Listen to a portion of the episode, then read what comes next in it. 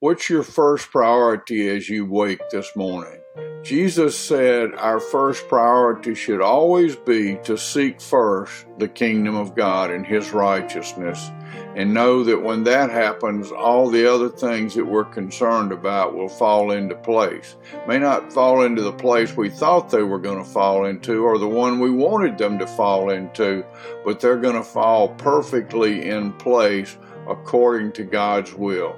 To seek first God's kingdom is to put God first in everything in our lives, in our thinking, our speaking, and our doing.